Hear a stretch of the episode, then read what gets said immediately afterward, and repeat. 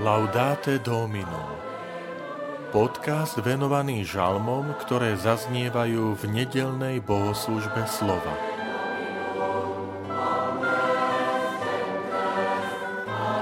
Blažený človek, čo v pána skladá dôveru. Žalm 1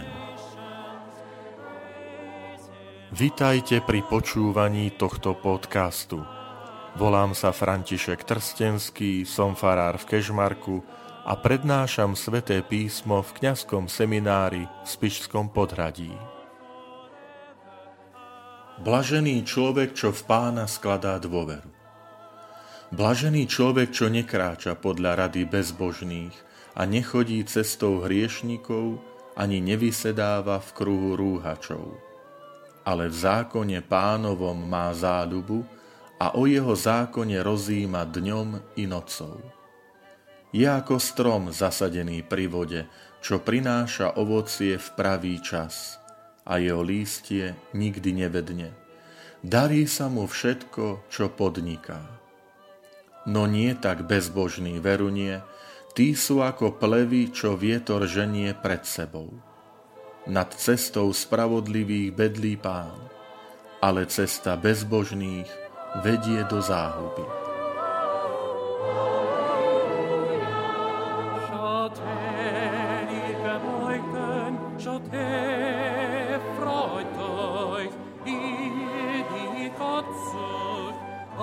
Tento žalm tematicky nadvezuje na prvé čítanie. V knihe proroka Jeremiáša sú opísané dve cesty – po prvej kráča zlorečený človek, ktorý sa rozhodol vzdialiť sa od pána a spolieha sa iba na ľudské sily.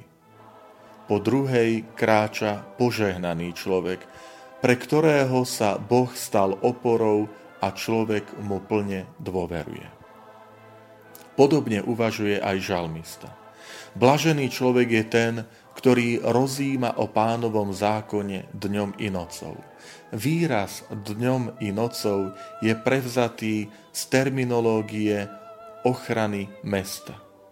Cez noc strážili mesto strážcovia, ktorí potom ráno odovzdávali službu tým, ktorí strážili mesto cez deň.